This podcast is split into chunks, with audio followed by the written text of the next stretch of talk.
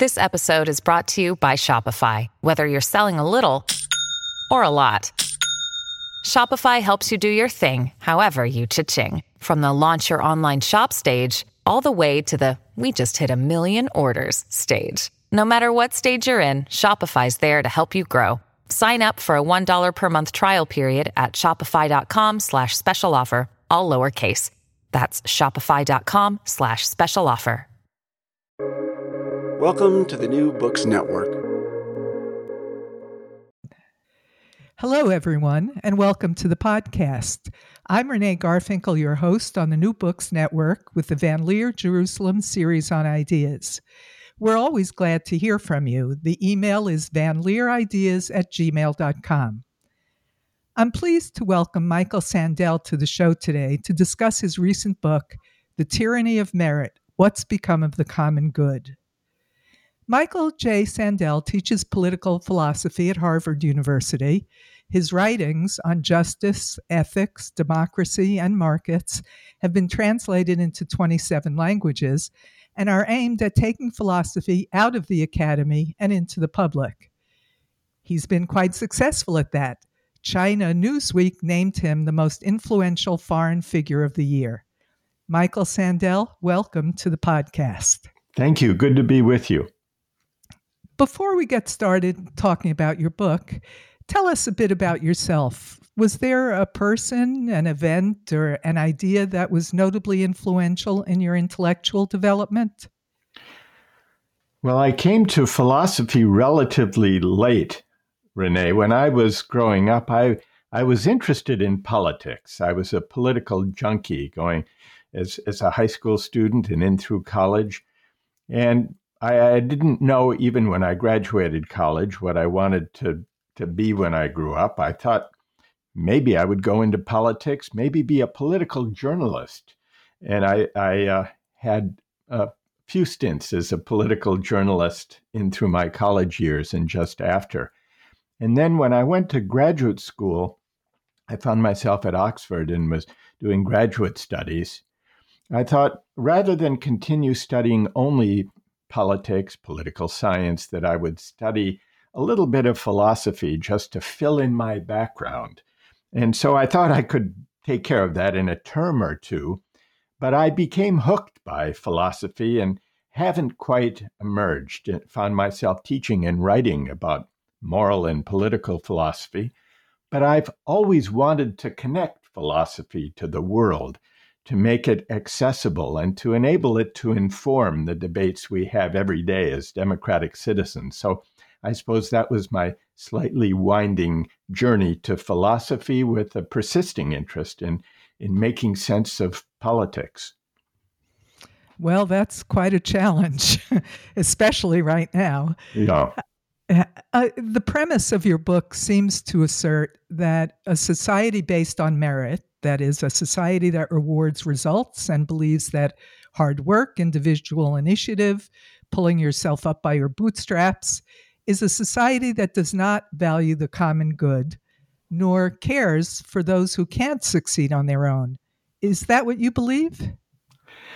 Well, uh, more or less, yes. And it's paradoxical on its face because merit generally is a good thing. If I need surgery, I want a well qualified surgeon to perform it. So, merit qualification in assigning jobs and social roles, that's a good thing. And it's also a good thing to remove barriers to success and achievement so that nobody is held back, so that everyone uh, should be free to exercise his or her uh, talents to the fullest. And yet, I write about the tyranny of merit. That's the title of the book. So, how does merit become a kind of tyranny? I think it happens when, as we've seen in recent decades, the divide between winners and losers deepens. We've seen how this poisons our politics and drives us apart. It's partly about the deepening inequality, economic inequality of recent decades. But it's not only that. I think what's really created the polarization in our societies has to do with changing attitudes towards success that have accompanied the deepening inequality. Those on top have come to believe that their success is their own doing, the measure of their merit, and by implication, that those who struggle, those who fall short, have no one to blame but themselves. It's this meritocratic hubris, the tendency of those on top to look down on those less successful, less credentialed than themselves, that gets to the tyranny of merit I'm writing about in the book, and that has created the anger and resentment, the sense of grievance that has led, I think, to the populist backlash against elites. Well, is that really something new? After all, the uh, the impoverished dairyman in Fiddler on the Roof lamented, "When you're rich, they think you really know." That was based on a 19th century short story. Right. So, are we in this time period more likely to ascribe uh, uh, hubris to the rich and successful than previous generations? Well, you're right, of course, Renee, that those those on top in most every time and place that I know of have found a way of persuading themselves that they've earned it, that they've deserved that they deserve their place, and that those who struggle belong in their place too. This is not a new thought. So you're certainly right. I think what's made it different what has intensified the meritocratic hubris of recent decades has to do with the role of higher education and the way in which, by emphasizing, by rightly emphasizing education, but by emphasizing education not only for its own sake, but as a, a route to individual upward mobility, as a way of dealing with inequality, that's been at the heart of the problem. What we've really seen in our, if you look at our public discourse, and I track this in the book over the past four decades, is a growing emphasis on telling people the response to wage stagnation and inequality brought about by globalization is not to deal with that inequality directly as a structural problem of the economy, but to offer a way out, to offer a way up and to tell people if you're worried about your place in the economy, if you're worried about stagnant wages, go to college, get a degree. What you earn will depend on what you learn. You can make it if you try. This has been this has been an, a, kind of mantra uh, proclaimed by mainstream politicians across the political spectrum, Democrats and Republicans alike.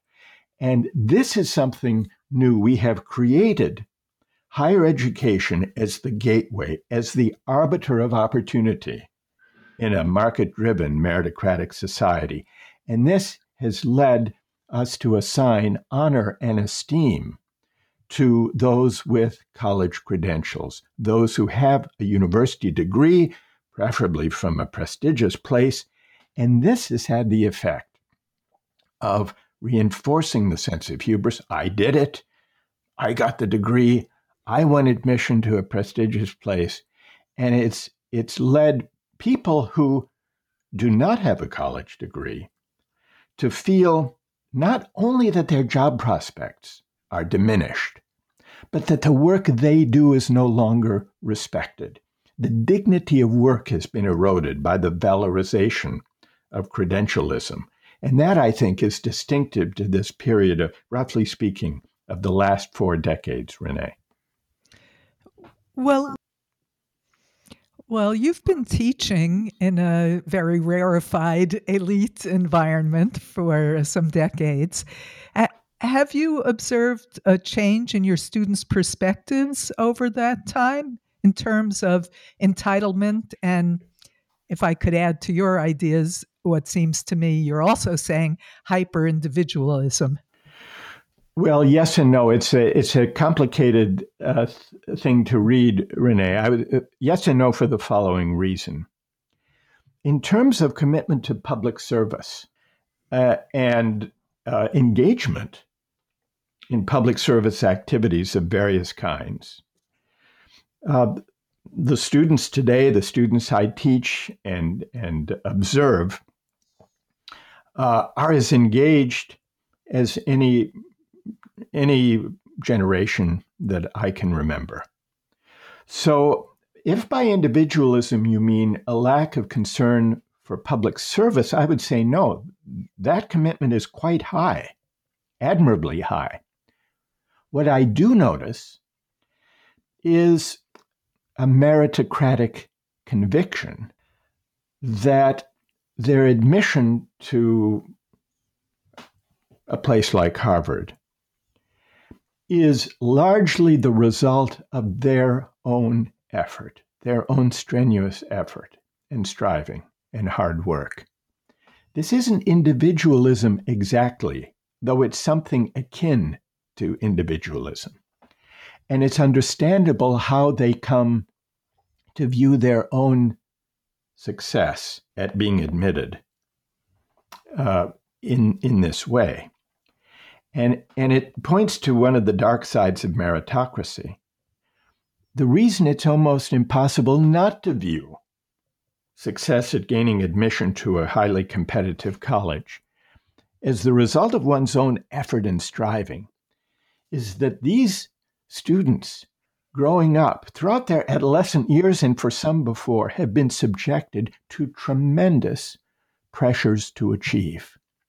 We have converted the adolescent years of young people into a stress strewn meritocratic gauntlet of striving, of competing, of extracurricular activities, of SAT prep courses, of enrichment activities the better to impress college admissions committees, of internships and good works in distant places to develop and fill out a resume that will be impressive. And the pressures on these young people are so intense that by the time they reach college, and here I'm talking about the winners, so called, those who do win admission, by the time they arrive, many struggle with mental health challenges. We see among college students across the US and Britain and Europe very high levels of anxiety, of depression, of perfectionism. The, the sense of the need to, to please and to achieve, to please parents and teachers and counselors and admissions committees. And this, quite apart from the mental health challenge, the habit of hoop jumping becomes so ingrained that it's difficult to find space to explore, to reflect on what's worth caring about and why, to figure out what's worth studying, what passions to pursue. Because there's always another hoop to jump through. This I do see in my students, which is perhaps a, a roundabout way of answering your question Renee, it isn't individualism exactly that's the problem, if you mean a selfish disregard for those uh, who, for the less fortunate. It's not that. It's a sense that everything one has achieved is the result of one's own effort and hard work and striving. And this feeds the meritocratic hubris that actually coexists, can coexist with this a public service orientation, paradoxically enough. So it's a complicated story, but it's one that that reflects the deep imprint and the pressures that a, a highly competitive meritocratic society inflicts, even on the so called winners, never mind the damage that it does to those who are excluded, who aren't equipped to compete, and who therefore uh, are consigned to jobs that are subject to the the wage stagnation and the outsourcing that we've seen in recent decades.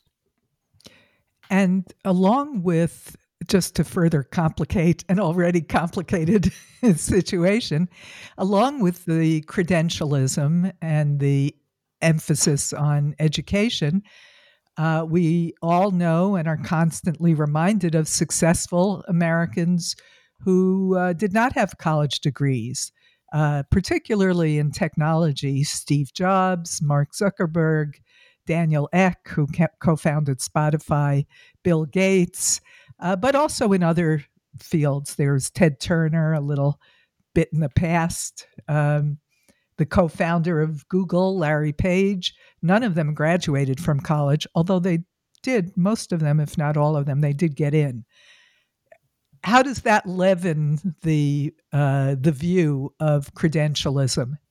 I, I, don't think it does leaven the uh, the intensity of the meritocratic pressures.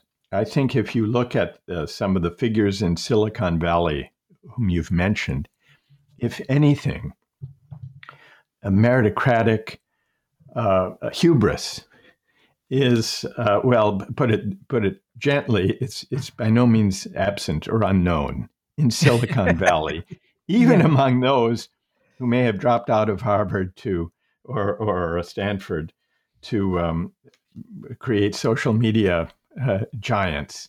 The the sentiment the attitude towards success uh, I think persists and the credentials come uh, Silicon Valley confers its own uh, kind of uh, credentials and and uh, practices its own kind of credentialism that is that is connected to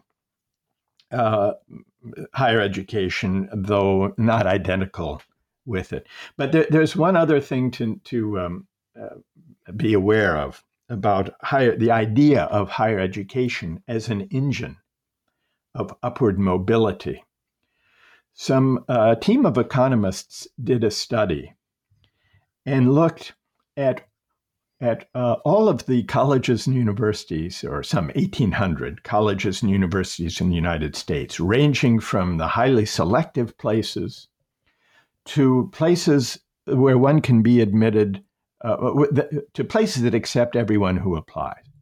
And they found that overall, the percentage of students in American colleges and universities who come from a poor background and who rise to affluence, to the top fifth, is what would you guess? 2%.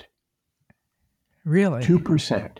Wow. So it isn't really true that colleges and universities function as in- engines of upward mobility. This is not because, and it's at places in the Ivy League, for example, it's less 1.5, 1.8% of students come from, from poor families, bottom fifth of the income scale, and rise to the top fifth. Now, why is this? It's not because a poor student who comes to Harvard is not likely to to succeed and and to rise. They typically uh, do and will. It's that there are so few students from poor backgrounds at these places to begin with that only a tiny fraction play out the success story we imagine of upward mobility, where a poor kid gets into a good college and winds up uh, being affluent. It, you can think of it this way higher education in America is like an elevator that works very well, but an elevator in a building that most people enter on the top floor. So it's a mistake to think that higher education is a powerful engine of upward mobility. And this is why, and here we, I suppose, we begin to get into uh, an alternative uh, way of thinking about our society and about success. But what it suggests to me, and this is the, the general argument that I propose in, in the book, is that we should shift our focus from arming people for meritocratic combat and focus more on the dignity of work on asking how we can make life better for everyone, regardless of their credentials, regardless of whether or not they attended a prestigious college or university. one of the things that you talk about, um, perhaps in that context, but certainly related to it, is the state of moral and civic education in America. Uh, first of all, what exactly do you mean by that? But also, at what point in, in school, at what ages, should that education take place? I think moral and civic education should begin early. Uh, I think it should take different forms uh, as students uh, advance in in their education. Uh, let, let's begin with higher education. I think that colleges and universities should expose students to uh, courses in ethical reasoning, in moral reasoning, in the history of political thought, and also in the ability to argue and reason together about hard ethical questions on which we often disagree. This, I think, is the civic skill, the democratic art of persuasion and being persuaded, of listening to one another, even where we disagree. This is the democratic art that has withered and that we desperately need. So I think that colleges and universities should provide civic education and a moral education that emphasizes moral and political philosophy and the ability to engage with contemporary issues that raise philosophical questions and to reason about them effectively in public. Now, these skills can be developed earlier in the high school years I think debating, I debated as a high school student and I loved it. And debating is not really an education in philosophy because when you're debating, you're trying to win an argument, not to find the truth. But I think for, for high school students, it's a valuable form of civic education because it is a certain kind of training in persuasion with regard to public affairs. And it does require listening to arguments uh, with which one disagrees and responding effectively to them. But I think that in the earlier, I think civic education and moral education should begin even in primary uh, school, not in terms of philosophy, but through the use of imaginative literature and historical narrative to, uh, to, to expose even young students to stories, to narratives, uh, be they literary narratives or historical narratives, that are rich with questions to discuss. Questions about what's the right thing to do, questions about what's fair, about how this or that character should have acted, about how we should judge this or that historical figure or movement. So I would begin early Renee, even in primary schools, with a narrative based uh, kind of moral and civic education, where students read compelling stories and discuss them and offer their views about them, and where, where competing values are explored. Then more formalized kinds of debate into the high school years, and then moral and political philosophy in uh, in higher education, in college and university. And I don't think we do this nearly well enough. And I think that the the empty state of our uh, current public discourse partly reflects that moral and civic education is woefully inadequate. Um, so I think that that the educational system has an important role to play, but it can't do it alone. I think the media also has to provide forums for moral and civic discourse that go beyond the shouting matches to which we are relentlessly exposed in the name of political debate on cable television and talk radio and social media. So I think we have, uh, I, I, think we have a, a daunting task in reviving the lost art of democratic public discourse. And that I think uh, our educational institutions and also the media and civil society have an important role to play in trying to pull us out of the dumbed down, hollowed out uh, shouting matches that pass for public discourse these days. I'm glad you mentioned uh, narratives. Um, you you mention in the book uh, something called luck egalitarianism, and tell us about that and how it relates to the increasingly popular narratives of victimization that we hear from every corner. Luck egalitarianism is a, a philosophy. A group of philosophers advanced the view during the 1980s and 90s that a just society is one that compensates people for bad luck compensates people for misfortunes that are not that, that are not their own doing but that holds people responsible for everything else about their lot in life. That's the basic idea of luck egalitarianism. And the uh, it seems generous in a way because it says people should not be people should be helped if they suffer due to uh, factors that are no fault of their own. That seems generous, but there's a harsh side to the luck egalitarian philosophy, which is that before we help people, before we consider there to be a public responsibility of support for our fellow citizens, especially those who struggle, we have to conduct a kind of inquiry to figure out now why exactly are you struggling? Why exactly are you without work or unable to feed your family? To what extent was it bad luck? And to what extent was uh, could you have made choices in life that would not have landed you in this predicament?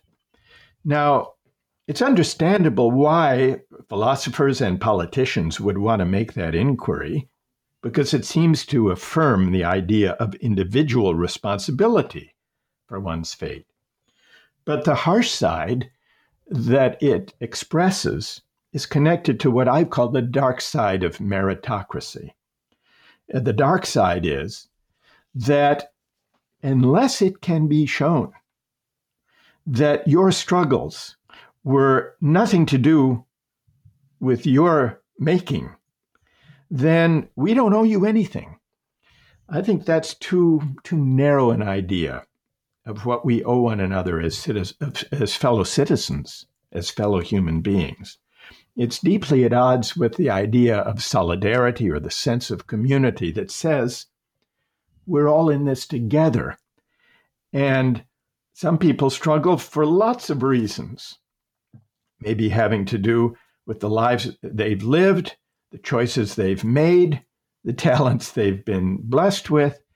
But a decent society provides that everyone has decent access to health care, regardless of their ability to pay, access to high quality education for themselves and their kids, regardless of their inability to pay, and regardless of the difficult circumstances that they find themselves in.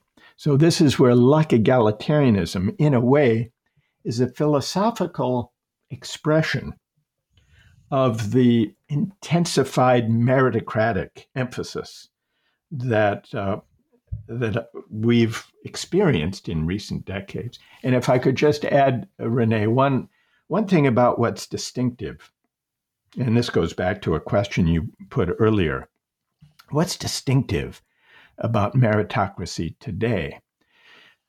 Meritocracy is a relatively recent term. It was coined in 1958 by a British sociologist, Michael Young.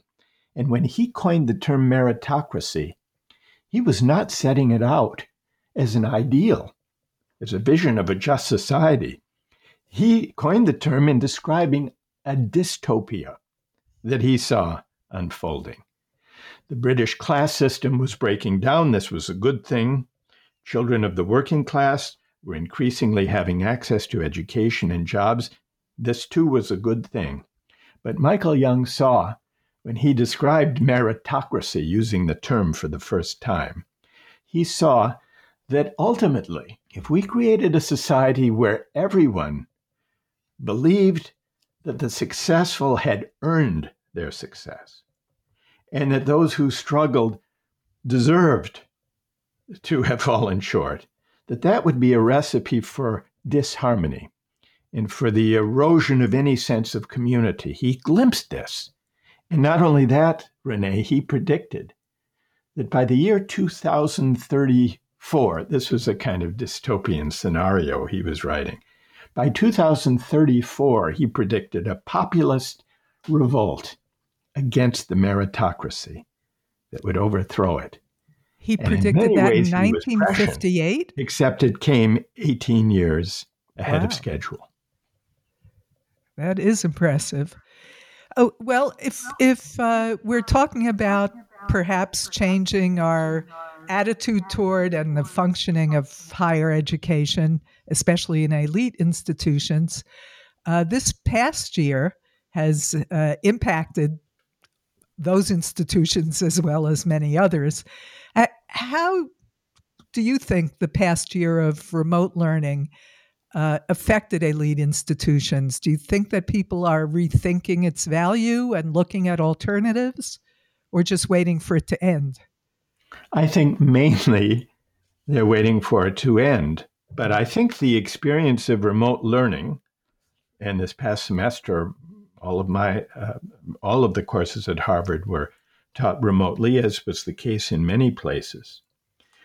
I think it is going to lead to a a, a blend, a kind of hybrid between in-person teaching and the use of online or produced uh, uh, components for teaching and learning. And some of this can be can lead to creative new possibilities. Um, but I think for the most part, people are just anxious to get back to in person teaching and learning. And I'm, I'm of two minds about this. I'm, I've been engaged in, in experiments for a long time with trying to use new technology as a way of making um, education widely available and freely available before there were such things as MOOCs, these massive online courses, we did an experiment with my Harvard course on justice some years ago. And we filmed it and put it on public television and made it freely available online to anyone, anywhere who wanted to watch it, to take a course in moral and political philosophy. We, we never imagined uh, what the response would be. Never, I never dreamt that tens of millions of people would watch lectures about philosophy online. But that's what what's happened. So I'm a big believer in the use of new technologies as a way of opening access to the classroom and maybe even also of, of creating platforms for global global public discourse about subjects such as philosophy and moral and civic education, the areas in which I teach, and, and in other subjects as well. But I don't think that technology can ever replace the in person relationship between uh, teachers and students. And so, if we're to incorporate some of the experience of remote learning that we've had during this pandemic I think it should be not to replace, but to supplement traditional forms of in person learning. Finally, Michael, you urge people become more humble. You your book promotes the value of humility, and it is in fact a revered characteristic, but one that's particularly hard to sell to America a, a country where if one wants to be president, he or she has to spend two years traveling the country, asserting that out of 330 million, they are the best person to run the country. How do you envision changing this uniquely self assertive society? self assertion can be a virtue, Renee, up to a point. yes, that's true. But I think I think we've reached and exceeded that point, not only with regard to presidential candidates. People who run for president historically have been ambitious people. But what's what's happened in the last several decades is that attitudes towards success have changed in ways that we've been discussing across the society, not only among the political class, but among the professional classes um, and among the, the, the credentialed classes, among those who have benefited most from the last four decades of market driven globalization. I think so. What, what's the prospect of, of changing this or of being more reflective about it? Well, one opportunity, one possible opportunity for reconsidering the path that we're on may actually come from this experience of pandemic.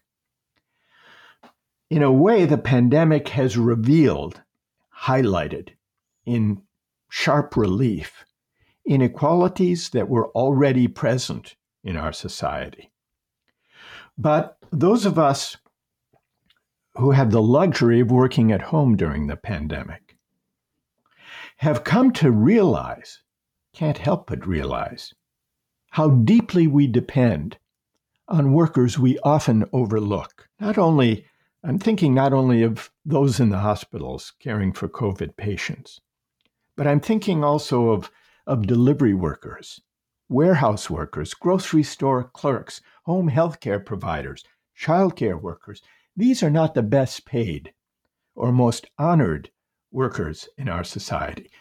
But now we're calling them essential workers. And we are applauding them and we're putting up signs and banners thanking them. And all of this is a good thing, provided this sense of appreciation doesn't disappear when the pandemic recedes. This could be a moment for a broader public debate about how to bring their pay and recognition into better alignment with the work they do. The people we're calling essential workers now during the pandemic are not, for the most part, from the credential classes. Most do not have a four year college degree, and yet we recognize how important is the work they do. So, a political agenda focused on the dignity of work could take as its starting point this recognition. But you also ask Renee about humility. And this suggests that whatever we do in terms of reconfiguring the economy, the better to recognize and acknowledge the dignity of work. I think we also need a kind of moral and spiritual turning. And by we here, I'm speaking to the successful, to those who've found their way, one way or another, to the top. Do and, and that means asking certain questions of ourselves. Do I morally deserve the talents that enable me to flourish? Is it my doing that I live in a society that prizes the talents I happen to have? Or are these things my good luck? Insisting that my success is my due makes it hard to see myself in other people's shoes.